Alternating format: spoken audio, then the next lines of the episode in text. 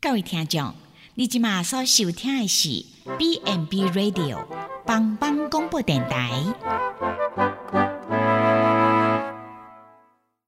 即将为您播出的是由宝珠主持的《娃娃来狗》。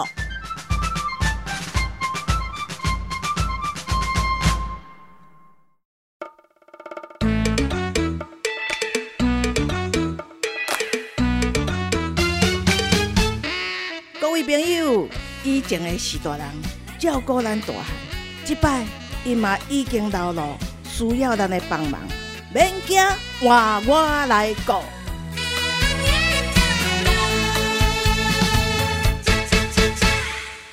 Hello， 全球的听众朋友，大家好，欢迎收听帮帮广播网娃娃来顾的节目啊，我是主持人宝珠。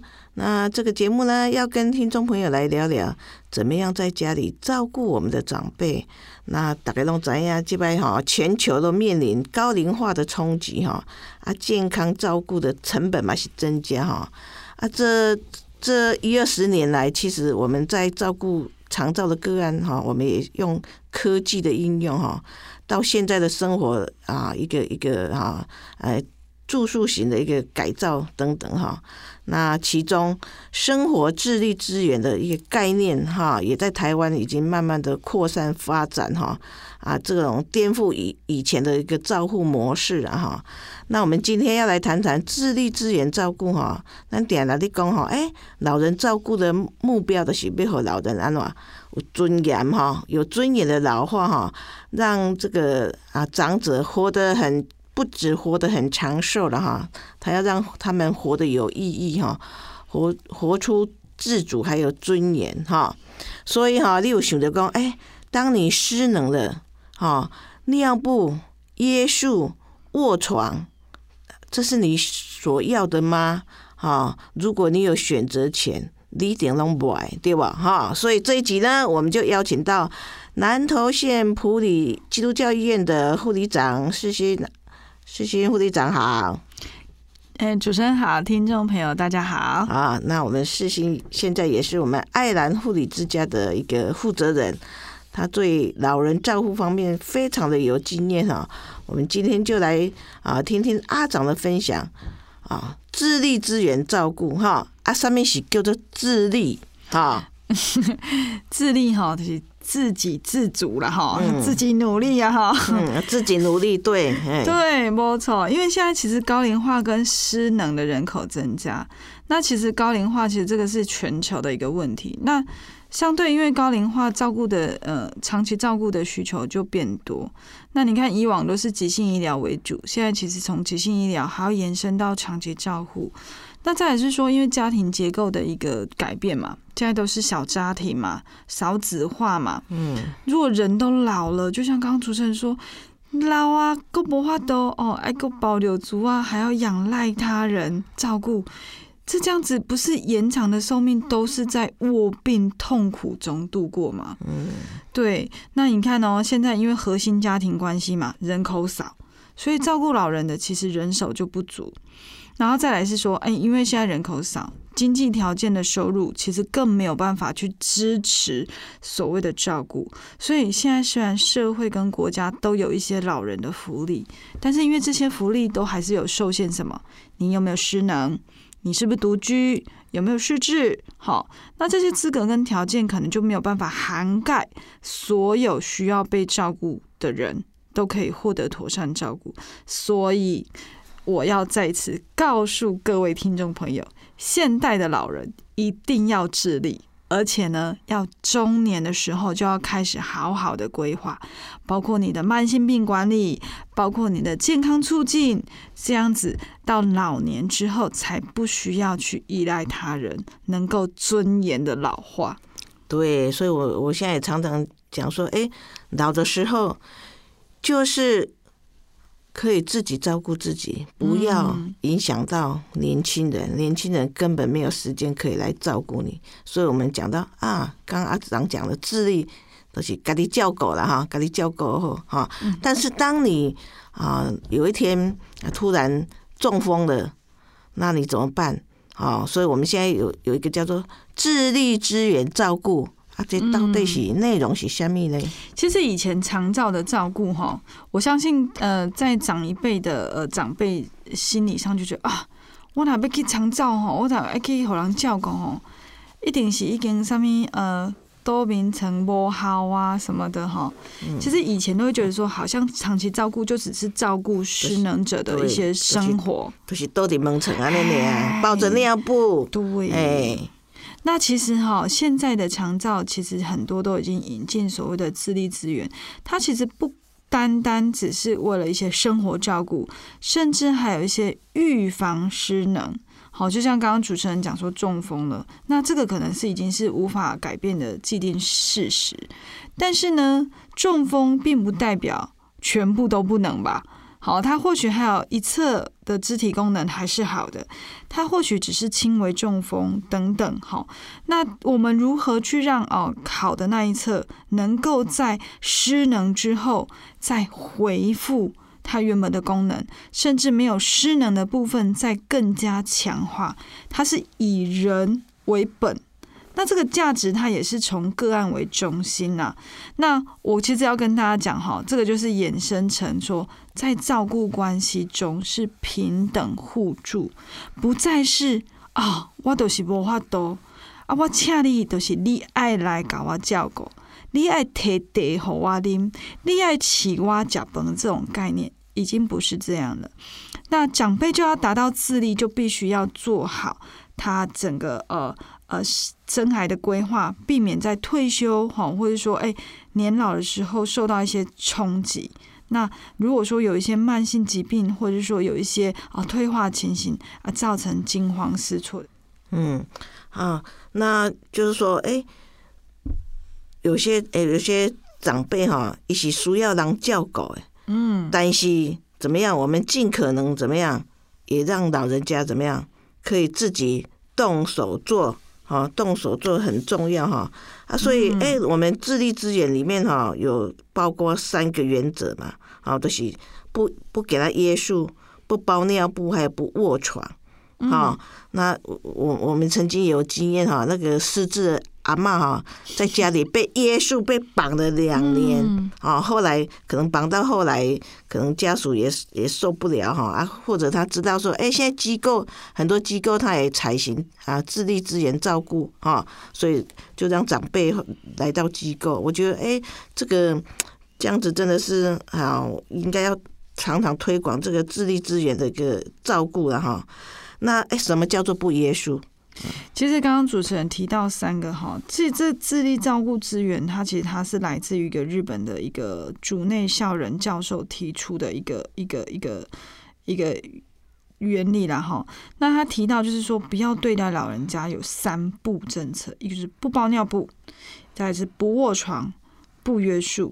好，那基本上啊，这个刚刚有说过了，智力其实不单单就是只有这一些。我会鼓励说，如果说还是健康的长辈，他可能要有生活功能智力、经济的智力、精神的智力跟社会性的智力。那尽量不要仰赖他人。那刚刚提到我跟主持人还有听众朋友大家讲，刚刚主持人提到就是那个失智老人被约束。那其实我们常常都会因为失智长辈，他可能会有一些不适切的行为，他可能会有游走。他可能因为可能便溺下去了，不知道要怎么去清理，他就有一些动作行为会让家属或是主要照顾者就是觉得好像很受不了，就宁愿把他绑在床上。可是可想而知，刚刚说过，在照顾智力资源的一个概念之下，就是尽可能让他自己做他可以做的范围，让他过他想要过的生活。那刚刚提到的3不政策，不约束、不尿布、不卧床，这个就是我们的一个照顾上的一个重点。就是我就不要限制他的行动了哈。就比如说失智的长辈，他就游走嘛啊，你就是在一个安全的范围之内，让他可以走动。对，那不尿布当然就是不要包尿布了，因为包了尿布第一个影响它的移动了哈，那包尿布也不舒服嘛，就比较没有人性化的照顾哈。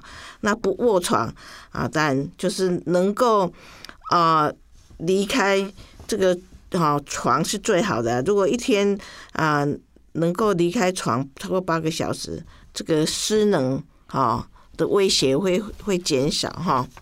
好，那我们接着就要请阿长来分享一下哈。哎，阿长，我知道我们的爱兰妇女之家哈，他是在执行智力资源那个照顾嘛哈。那可以请阿长分享一下，还比较有趣的案例呢。其实我最近就是有接到一个个案，他是从外院的复健病房转进来。那这个长辈他其实大概80几岁而已，那身体健康状况其实之前是不错的。那他也是因为慢性病的问题没有被受到控制，因为他有抽烟又有高血压，所以导致他有中风的状况。那他因为中风之后，因为家属住在就是中区，所以他就带他去到中区去做治疗。那其实住院期间因为脑中风之后，他的脑部有部分的一个血液循环的问题受到影响，结果他就有产生一些急性混乱的情形。就这急性混乱的情形就变成说，因为家人，因为刚刚说过了，核心家庭根本没有人可以照顾他，他就只能聘看护。但是这个看护呢，因为其实在短期照顾的时候都只看到一个照顾片段的问题，所以变成说他好像就是会讲说他就是混乱啦，日夜颠倒啦，就最后都因为这样子的一个情形被做药物的约束。我们刚刚讲约束不是只有实质上的约束，不是说把底病成定这个才叫约束。如果你透过化学性，比如说就像我讲回家安眠油啊，回家镇静剂啊，还给他吃一些肌肉松弛剂啊，那就有这个长辈他就是因为这样子的药物约束，变成说他变得很呆滞，已经中风啊，还变得很呆滞，其实很辛苦。你看他中风，他虽然只有一侧无力，可是他吃了这些药嘞，你知道他除了变呆滞之外，你觉得这个有可能复原吗？肌肉力量有可能恢复吗？他因为吃了药物，反而变得肌肉更无力，根本就没有办法恢复。那所以变成说其实他一个急性混乱的情形并没有真正有人去解读。他原本是一个很清醒，原本是一个很自主的长辈，你现在要叫着他中风之后要包尿布，你觉得他真的是混乱吗？他或许只是想要表达我想要去上厕所，他或许只是要表达我这里只是很痒，我并不是因为躁动，我只是要抓个痒，你不要害怕。那因为这些片段过程让这个长辈他吃越多这种安眠药，那最后他就转到我们机构来。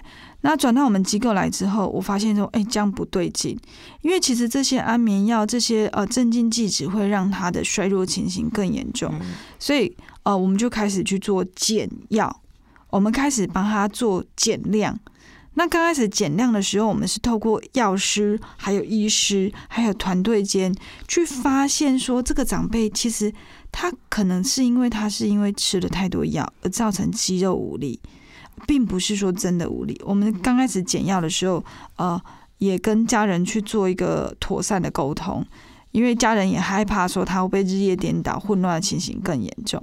你知道他减药减了1个月，你知道长辈起来走路哇！所以真的就是有时候这个长辈问题还是要有团队去照顾我觉得这个也是一个很好的一个发现我们帮助长辈减了药以后就是减少药物的约束以后，他整个人就慢慢恢复原来的。然后我们再加上我们后来给他一些激励的训练。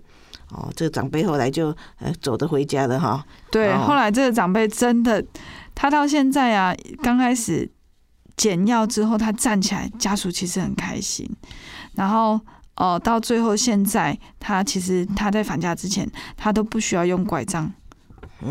对，那就是智力资源的一个照顾了哈。好，那怎么样将智力资源的照顾带到家里？我们刚阿长分享的是在机构经验嘛，哎，怎么样在家里我们怎么样让长辈可以智力的资源让他的生活更好更有尊严呢？其实我觉得信念也很重要，长辈有没有希望说他是不需要仰赖他人？那其实不是说智力资源就是叫他说自己都要自己来啦，其实智力资源照顾他也是有需要有人照顾的一个状态之下，那我们是怎么样去？我们就是尽量提供，就是长辈他自己能做的一个范围之内，让他能够尽量自己做。以前过去都会觉得说，好像长照就是无边无尽啊，哈，就是好像就是一滴爱安呢，一直这样下没有。现在是变成说，用什么彼此沟通，然后一起努力来去把长辈的长照啦哈变成短照啦，不需要这样长期照顾，而且其实这样子也保有他原本的一个尊严的生活品质。所以呢，如果说你也认同所谓的智力照顾的一个观念，那其实就是能够维持或是恢复长辈的一个生活的一个功能，其实这个是我们大家共同的目标啊。但除了说其实持续去协助长辈做一些生活的一个自理训练，其实家人的鼓励也要非常的重要，因为一个正向的鼓励，然后包括就是要跟照顾者、被照顾者都要有一个充分的沟通，才不会变成说新妇照顾大家，好像大家会觉得说，哎，是阮新妇照顾，拢爱一定爱甲我饲饭，一定我只是都得面层，一定要好好照顾我，这个才叫照顾。现在已经不是这样子的哦。嗯，对。那有些长辈他只是生病衰弱，他的能力是短期丧失的，可能他也不代表他永远都被爱人来照顾、来起崩啊，来帮他穿衫啊，帮他洗澡。我想长辈他也很想自立，对不对？对啊，尤其是长辈啊，其实你看哦，少部分的长辈其实内心都会觉得说，就是啊，算了啦，反正我都老了啊，这样子就给你们照顾就好。大部分长辈都还是希望说能够恢复自主的能力，不需要卖挖扣把郎。所以这个其实只要透过专业的照顾技巧，还有我们刚刚说过要有自立资源的一个信念，其实就会让长辈的状况越来越好。嗯，所以很多人会提到说，提到长照就感觉无力要照顾，这个是看不到尽头的无助感。阿长你觉得呢？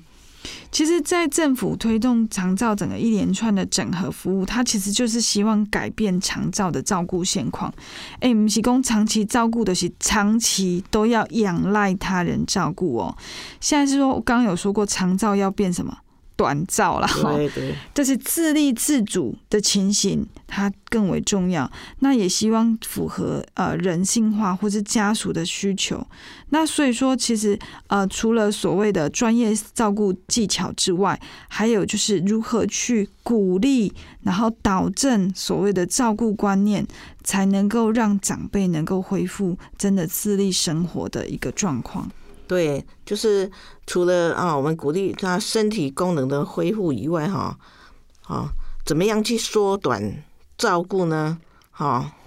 其实缩短照顾基本上我们还是要从旁去观察，去了解说，这个长辈他本身的需求，然后再来，我也是要提醒听众不要就是吃紧弄破碗啦基本上这些过程都是要循序渐进，要一步一步按部就班，然后依据你的针对长辈的熟悉来去拟定一个最合适的一个计划过程。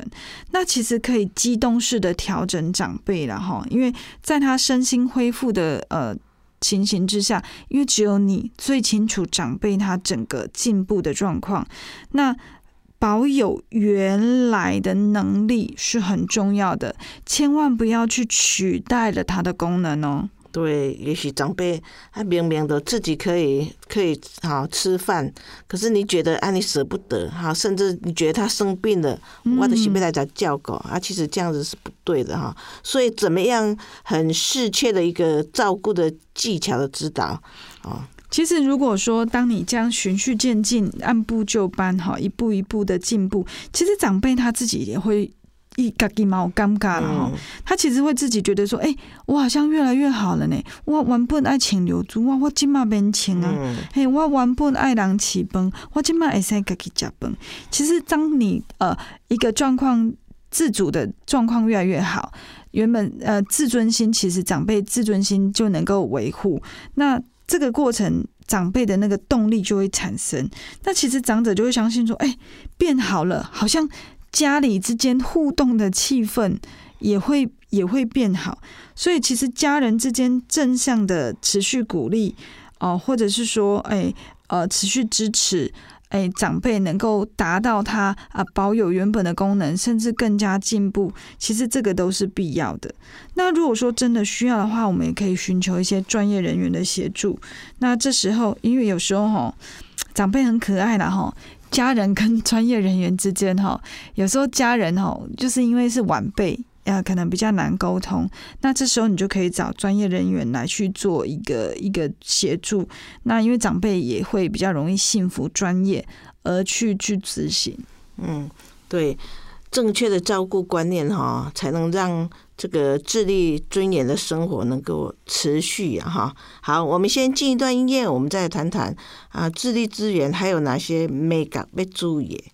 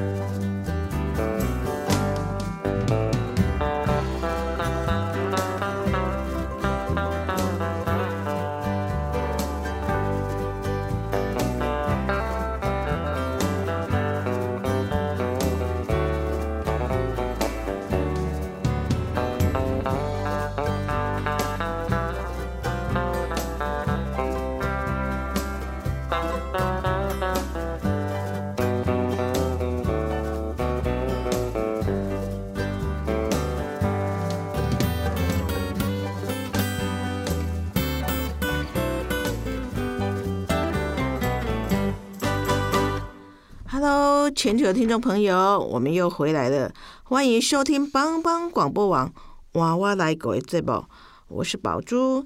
那这个节目呢，要跟听众朋友来聊聊怎么样在家里照顾我们的长辈。那全球正面临高龄化的冲击健康照护的成本也增加了那这20-20年来我们从科技的应用到生活居住形态的一个改变那其中这个生活自立支援服务的观念啊，也在台湾的一个扩散还有发展哈。那如何让老人家尊严的老化？那我们今天就要来谈谈什么是自立支援照顾。来到现场的是南投县埔里基督教医院爱兰护理之家的护理长世馨，世馨好。主持人好，全球听众朋友大家好。那世馨在我们的这个老人照护方面非常的经验丰富。好，那我们提到说，生活功能要自立嘛，哈，就是即使他要有人照顾的情况下，也尽可能自己做了哈，自己做哈，那让老人家可以过他想过的生活啦，快快乐乐的生活哈。那我们在做这个自立支援有哪些重点要注意的？刚刚主持人提到一个很重要，就是说。即使这个长辈他需要在有人的照顾状况之下，他也要尽可能的做他自己能做到的范围。好，那你看哦，像如果说这个长辈中风了，他还有一侧是好的啊，对不对？对，这个长辈他可能因为骨头可能因为骨折了，那不管是哪一只手或哪一只脚，但是他有其他的3只是好的啊，对不对？那再来是说像失智。失智并不代表失能哦，你懂吗？失智或许有些长辈他对于这种就是既定的记忆，搞不好他还很会煮饭搞不好他还会很会做家事呢。或许他会有个专长，那我们应该是要看见他可能，而不是去看见他的不能，这个非常重要。那另外就是说，要跟长辈还有其他的家庭照顾者一起讨论说，这个长辈他还能够做哪些事呢？像我们之前就照顾过一个长辈，他可能就是家人就觉得说啊，你都老啊，你被臭这被冲下什么的，他就觉得说他其实他很有他觉得他很有挫败感，他觉得好像老了就应该什么都不好，对，不能做，对。然后我们就发现说，这个长辈他其实有一些。比较焦虑、忧虑的情形。后来我们就引导他说：“你可以稍微帮忙洗一些简单的，像点心碗呐。好，我们可以协助一些你自己可以晒自己的衣服。你知道一路走路做出兴趣啊。他就觉得说帮忙其他的周边的这个，对，他就觉得说老朋友做一点事情。其实我还有功能，我还能够付出。其实这个也是一个自立支援的一个重点哈，让他觉得说他是有能力，他是有能力付出，他是还能做些什么的。那另外就是协助他可能想要达到的目标，不管是说这个长辈他的目标是说，我要自己生活，或是这个目标是说，我要自己至少家人不在家的时间，我可以自己打理好自己。好，这个可能就是长者的目标。那我们会依据长者他期待的目标，去过他想要过的生活。那就是怎么样老人家尊严的老化在家里怎么做呢？自立支援照顾怎么做呢？我刚提到说不约束，不尿布，不卧床嘛哈。那要怎么样开始去推行呢？那其实这个很简单，4个步骤，一个叫做喝水、进食、排便跟运动。那刚刚有说过，其实这个自立支援的一个模组，其实从日本的一个竹内孝人教授他的观念去引进的哈。那其实这个教授他研究发现说，其实人体在缺乏水分的状况之下，它会去影响到人体器官的正常运作，包括循环，甚至它会导致整个运动机能低下，严重我跟听众朋友啦，严重缺水的情形，甚至会导致一些意识的障碍跟幻觉等等。那其实水分不良，你可能就会造成便秘，那便秘有可能造成情绪紧张，好，那甚至说，便秘有可能去影响到你的营养摄取，那营养摄取不良可能会让失智的一些，或是说一些意识障碍的情形更加严重，所以喝水、进食、排便，进而运动，这几个重点就非常的重要哦。所以我们要开始从喝水、进食、排便、运动做起嘛哈。嗯，那具体的做法怎么做？怎么喝水？要喝多少？嗯，像喝水的部分，我要建议说，如果长者本身没有肾脏或者心脏衰竭，好，医师有嘱咐特别限水的情形，其实每天要喝水1500 CC。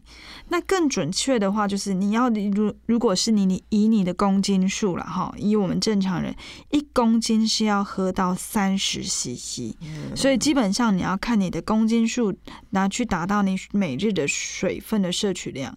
那另外因为高龄者的身体其实它50%是水，所以说其实不要让它脱水。刚刚说过，脱水会让什么？意识障碍、循环、运动机能会低下，而且你知道高龄者他可能就是在感觉上是比较迟钝，他不容易觉得口渴，所以即使要喝水，他们其实也会担心说，因为频尿可能水分就越喝越少，所以变成说高龄者的饮水就要有照顾者来去主动常常提醒或是鼓励他。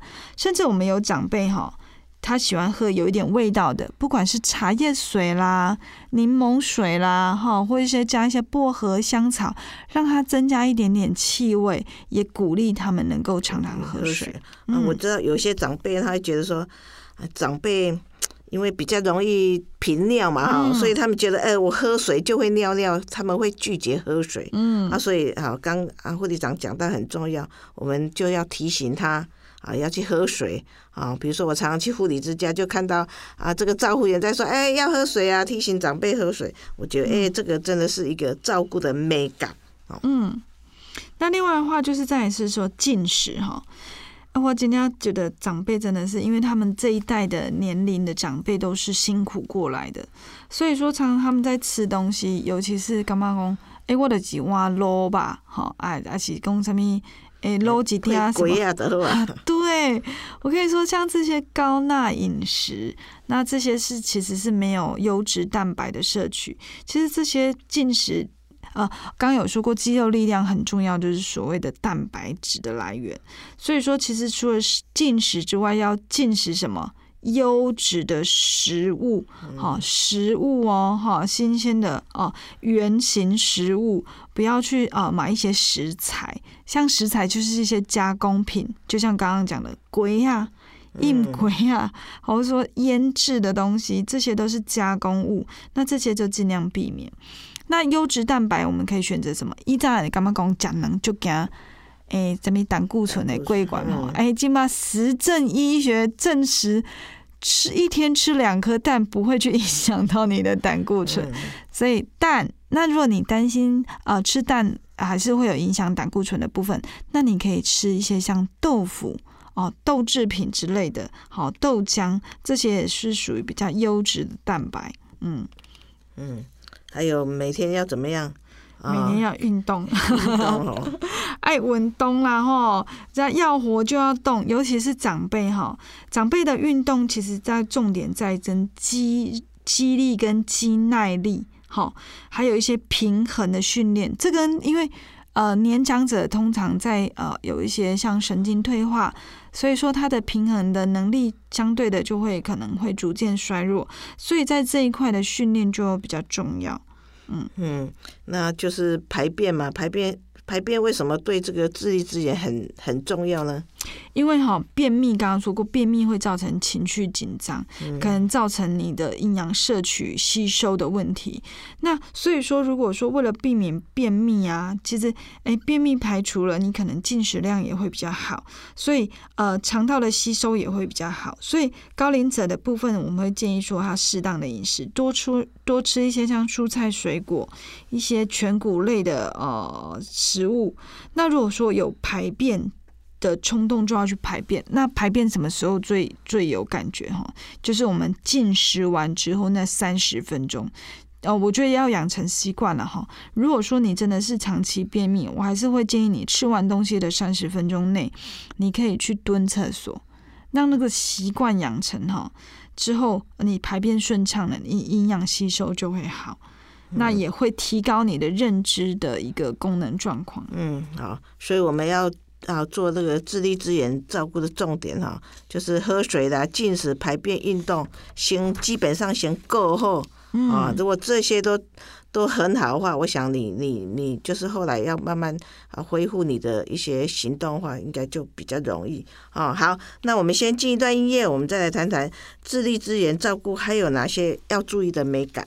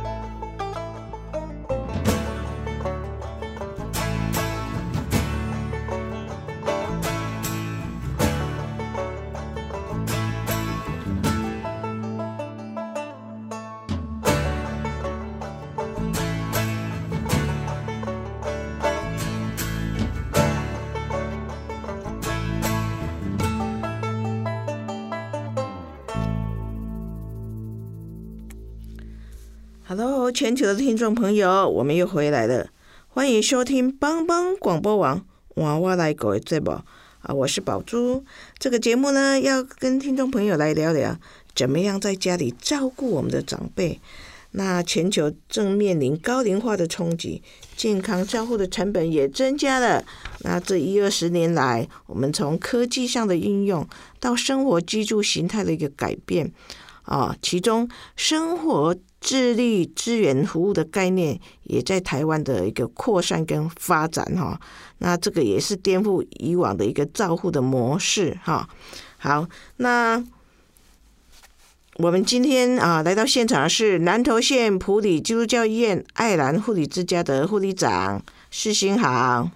听众朋友，全球听众朋友，大家好。好，那世馨在老人照护方面经验很丰富哈，那我们今天就来听听他的分享哈，啊，自立支援的照护。那我们啊来谈谈说，我们要怎么样让长辈能力恢复哦？他应该有一些啊一个步骤要完成嘛哈。那请阿长来分享一下，怎么样去啊让长辈他的能力来恢复呢？基本上在能力复原的状况之下，我们分为简化成4个阶段目标。那如果这4个阶段目标都达成了，那基本的一些独立生活能力其实就足够了。那我们先讲一下第一目标是什么。那第一目标就是不要坐轮椅。大家会想说，那我不要坐轮椅，那我要做什么啊？就这样啊。对，你要把这个长辈当作，因为他要恢复正常的能力，在没有需要移动移位的状况之下，尽量不要坐轮椅。啊，就我要为什么不可以坐轮椅哈？他想说，轮椅很好啊，啊，就坐底下都边刷叮当。其实，听众朋友有没有真的去坐过轮椅？你知道轮椅是那个愣愣，它其实是没有支撑性。对，其实它长期坐是不好的。对，你知道吗？它坐在那边，因为没有支撑，所以无形之中你的肌肉力量就没有办法正确的使力。嗯，那反而让你的骨骼肌肉变形哦。你看，有些有的是大人啊，愈坐愈久，愈坐愈久啊，做到最后你肌肉整个酸痛不舒服，你就想要干嘛？你就坐不住嘛，你就想要躺，然后躺着你就觉得说啊，我都不爱坐，因为坐的不舒服，所以基本上坐椅子不要坐轮椅。哦，所以我们先从。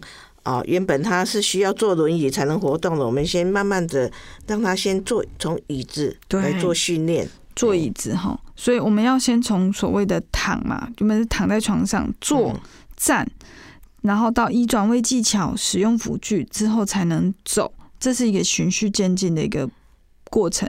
那能走之后呢？已经甚至说，哎，你达到能够站立，其实你就可以去掉尿布了。哦，对，那怎么样去掉尿布呢？去掉尿布就是说，当你可以从轮椅上站起，或者说当你可以从椅子上站起来，那其实这时候并不是说，完全不穿尿布啦哈。我跟大家讲一下说，可以使用像说我们可以穿一些像内裤啊，加上小尿片，好，然后而且在不影响步行或站立的状况之下，或者说安全的情形之下，我们可以定期的带长辈去马桶。去如厕的部分，那如果说房间跟厕所距离比较远，我们甚至可以准备一些像床旁便盆椅啊，像这一类的辅具来去增加如厕的便利性。那但是不尿布并不代表完全不能穿啊，因为针对一些肌耐力还不是训练的很足够的长辈或者是女性的长辈，她很容易会因为如厕来不及而失禁，这样反而会造成她失禁会有羞愧的感觉。所以其实适时的穿着一些防失禁的产品，就像刚刚说的，可能穿内裤加上小尿片的方式，或者穿所谓现在的那种复健裤，有点像内裤型这种穿脱型的，它都是可以增加自信而愿意就是去如厕的部分。哦，对，所以不要穿尿布，也是要慢慢的训练哈。就是我们先有，我们常常说啊，先有第一次才有第二次嘛哈。我们先让长辈，好，先可不可以从椅子上移到这个马桶去尝试自己尿尿啊，但是渐进式的哈。所以我觉得就是让长辈也有一些自信心很重要哈。所以我们就是刚刚阿长讲的，先可以穿上内裤啊，然后再换个小的尿布哈，让他不要觉得说来不及的渗出来，那就感觉他真的是会有羞愧感，他就不想再尝试第二次了哈。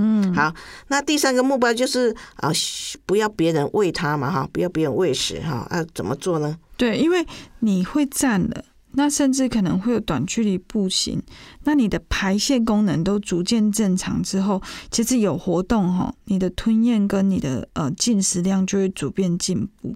那其实我们第一个是说，我们当长辈可能有这一块情形，我们会鼓励长辈就桌，就是跟着其他家人一起就桌用餐。不要坐轮椅哦，一定要坐椅子。那进食的时候的椅子的高度，你就把它当作是一个正常的长者高度的姿势的部分，是要跟照顾者的位置是平视的，不要有高低差，因为那种高低差的压迫感可能也会让长辈觉得不舒服。然后再来是说引导他使用适当的辅具。可能像有一些像中风的长辈，他可能抓握的部分比较功能比较不好，那有一些辅具，他其实他可以不需要抓握，他可以套在手背上，他就可以自己用餐。那刚刚有说过可以左右开弓嘛哈，左手不能用，那我们就用右手，对，右手不能用就用左手，那筷子不能用，我们就是用汤匙。好，那这个方法都是可以依据每个长辈的不同来去做执行。那为什么说不要别人喂食？请问一下，你知道你怎么？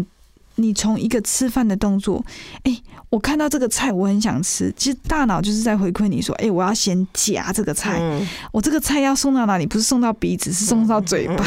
好，这个也是一个大脑诱发。所以你看到，如果都是别人喂你的时候，你只要怎么张嘴巴张嘴巴，其实都不需要去思考，其实这个就没有达到所谓能够恢复的功能。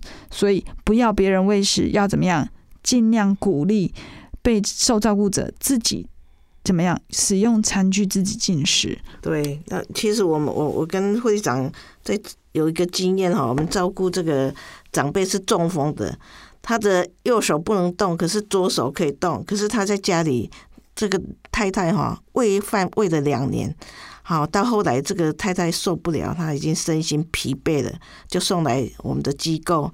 那我们发现说，其实她另外一个手是可以动的，所以真的要利用辅具。有那个辅具的汤匙，他就可以绑在他的那个手上，他是可以举高，可以举到嘴巴上，只是不能握，对不对？阿长是不是有这样子的经验？我这个经验还蛮印象深刻。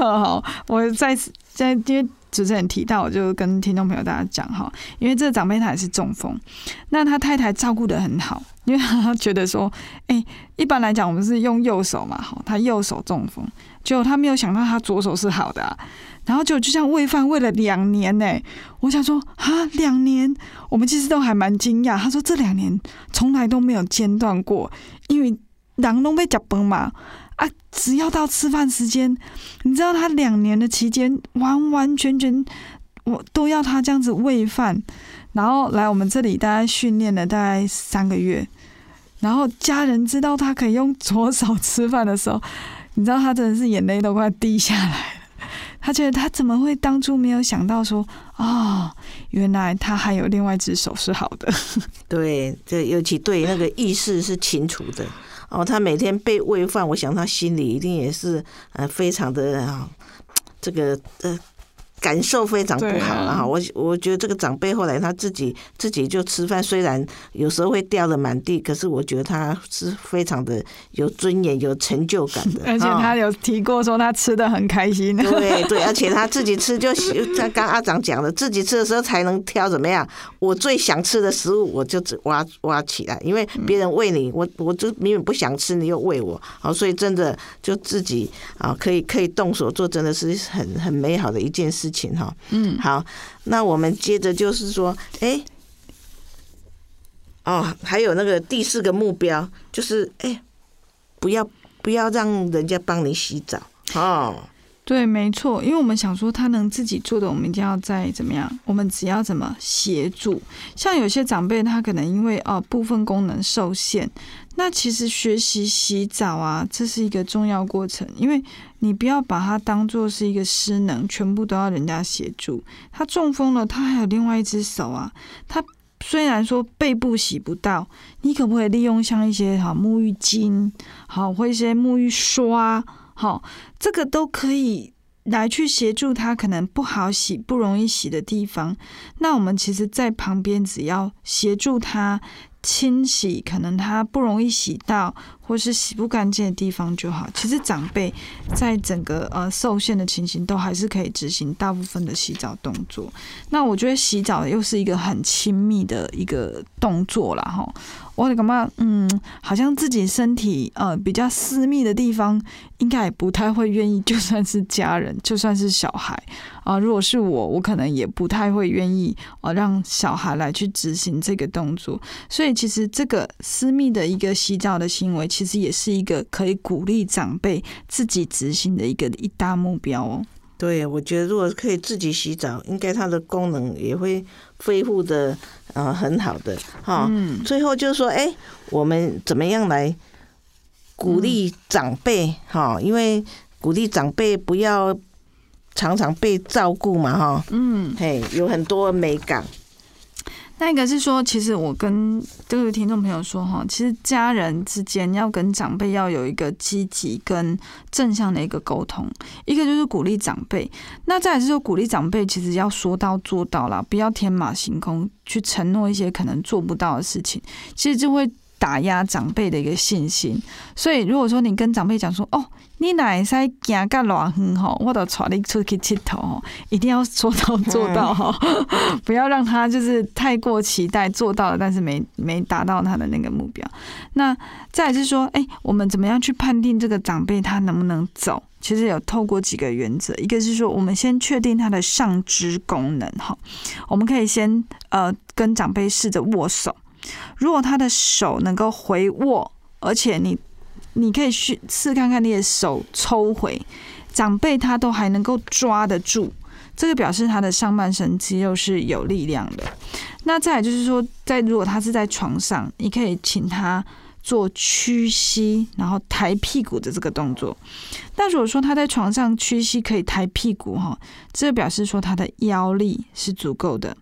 那还有再来就是我们看能不能扶着桌椅站起来，就是从椅子上站起来，至少站立达到5秒以上，这代表他的下半身肌肉还是有力量，这是可以训练的哦。那再来就是长辈自己的动机，就是他有想走路，或者想要去怎么样去恢复他的肌肉力量的一个动力。好，这个就是我们可以训练长辈是不是可以做这些行走的训练。嗯，好。那如果在机构啊，在机构里面，你们做怎么样帮长辈做复健啊？一般来讲，刚刚我们有提到说，我们会用躺、坐、站、走这几个步骤。如果长辈他本身他因为疾病的问题先躺床，我们可能就会先训练他做抬屁股这个动作。抬屁股这个动作你不要小看，因为抬屁股怎么样，他就可以自己使用床旁的一个便盆，他就不需要说一定要包着尿布。我们应该很难想象我们自己包着尿布在床上大小便吧？对，长者也是一样啊，因为这是一个很不舒服的过程，所以抬屁股就会我们身为是我们第一个要训练动作。再来就是坐床缘，我们会开始让他练坐就是从坐起来啊，坐起来不是说我抱他坐起来，而是让长者自己怎么样拉着床栏，试着自己怎么样。其实生活就是复健，你不要小看这些小动作呢。你知道他在要起来的这时候，他肌肉要不要用力？要啊。他会不会找到适合他自己的方式起身？会啊。而且肌肉你是要越动，越用力它才会越有功能力，肌肉如果完全不动，那就怎么样萎缩掉了。对，其实就是一个用进废退。我们就是越使用它，它的功能就会越来越好；不使用它呢，它就会废用。所以你看长者在这个过程，他自己也会去发展，他符合他自己习惯自己舒服的一个动作出来。好，那再来坐完可以坐之后，我们就是坐椅子。那椅子的选择高度很重要，我们怎么样去选择一个舒适的桌椅？椅子的部分一定要是稳定。好，不要说像说塑胶椅这种可能太轻了，长辈可能在站或是说坐还没有很稳的情形，一定要选择尽量是稳定木椅，不要有轮子的部分。那我们从坐姿的选择高度，就是你的脚掌是可以完全踏地，那你的大腿、膝盖跟小腿是呈90度的，不是垫脚尖，不是高于90度，是大腿、膝盖、小腿是90度，这样的坐姿是最舒服的。所以椅子的高度应该是非常的重要。坐得舒服，你才会坐得久嘛，对不对？好，然后再来是站。那站的部分你不要小看起立坐下这个动作。你知道我们要站起来的时候，我们是靠什么？靠股四头肌。我们的大腿前侧这个股四头肌。所以正常的站姿听众朋友可以试看看哦。你如果坐的直挺挺，你要站起来是不是站不起来？所以你如果从坐到站，记得双膝双脚要回缩15度，好，往内缩15度，身体嘞要稍微向前倾啊，双手最好要有什么？有扶手的意思，要稳定哦。好，那我们会一气呵成，好像是1、2、3。就站起来。对，其实这个站姿哦，稍微向前倾哈，脚往内缩，这样的站姿是比较不费力的。那我们可以练习啊，其实从坐站这个动作，我们可以练习大概100到200次。我们就是这样站起来坐下，站起来坐下。那我们可能这样子很无聊嘛，我们可以搭配唱一首歌，搭配音乐，对，我们可以搭配，比如说听一首歌。好，我们就是用这样的方式来去有趣，不要觉得好像起立坐下是一个很无聊的事情哈。那其实这些都是强化他的一些肌耐力跟核心肌群。其实这样子会训练长辈，如果站得稳，好，代表你就可以开始训练走路了。那所以整个智力资源状况其实就是着重在喝水、营养、上厕所、运动的重要性，来去提高个人的身体健康状况、活动能力，进而恢复体力。那恢复体力之后，你就会重新找回自主生活的意愿。其实这样才能够达到我们真正的目标。哦，好，我们非常的谢谢世新阿长带给我们智力资源的概念，还有个做法，让我们的长辈尊严的老化，给年迈的家人适当的生活照顾的指导，并且我们鼓励参与社交的活动，他参加各种训练，让他恢复维持往日的一个生活的自主的能力，这样子才能让我们的长辈怎么样重拾尊严，晚年很圆满的人生。那以上我们也参考林金丽老师的一个导入智力资源照顾的一个整合性的一个改变。那我们的节目就到此结束。全球听众朋友，如果对我们的节目有兴趣，欢迎下次再收听帮帮广播网换我来顾的节目。谢谢听众朋友的收听，下次再会了。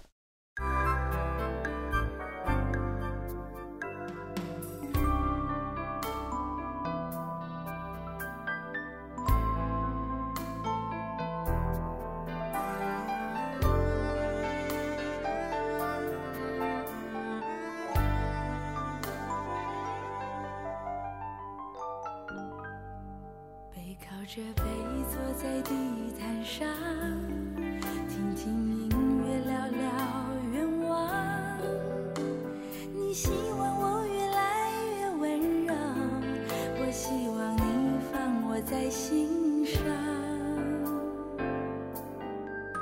你说想送我个浪漫的梦想，谢谢我带你找到天堂。哪怕有一辈子只要我讲，你就记住不忘。我能想到最浪漫的事，就是和你一起慢慢变老，一路上收藏点点滴滴的欢笑，留到以后坐着摇椅慢慢聊。我能想到最浪漫的事，就是和你一起慢慢变老，直到我们老的哪儿也去不了，你还依然把我当成手心里的宝。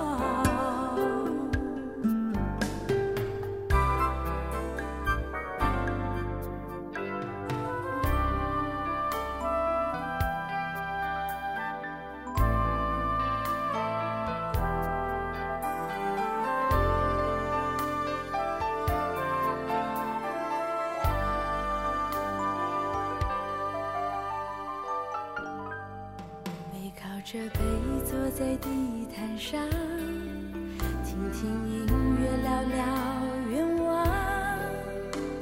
你希望我越来越温柔，我希望你放我在心上。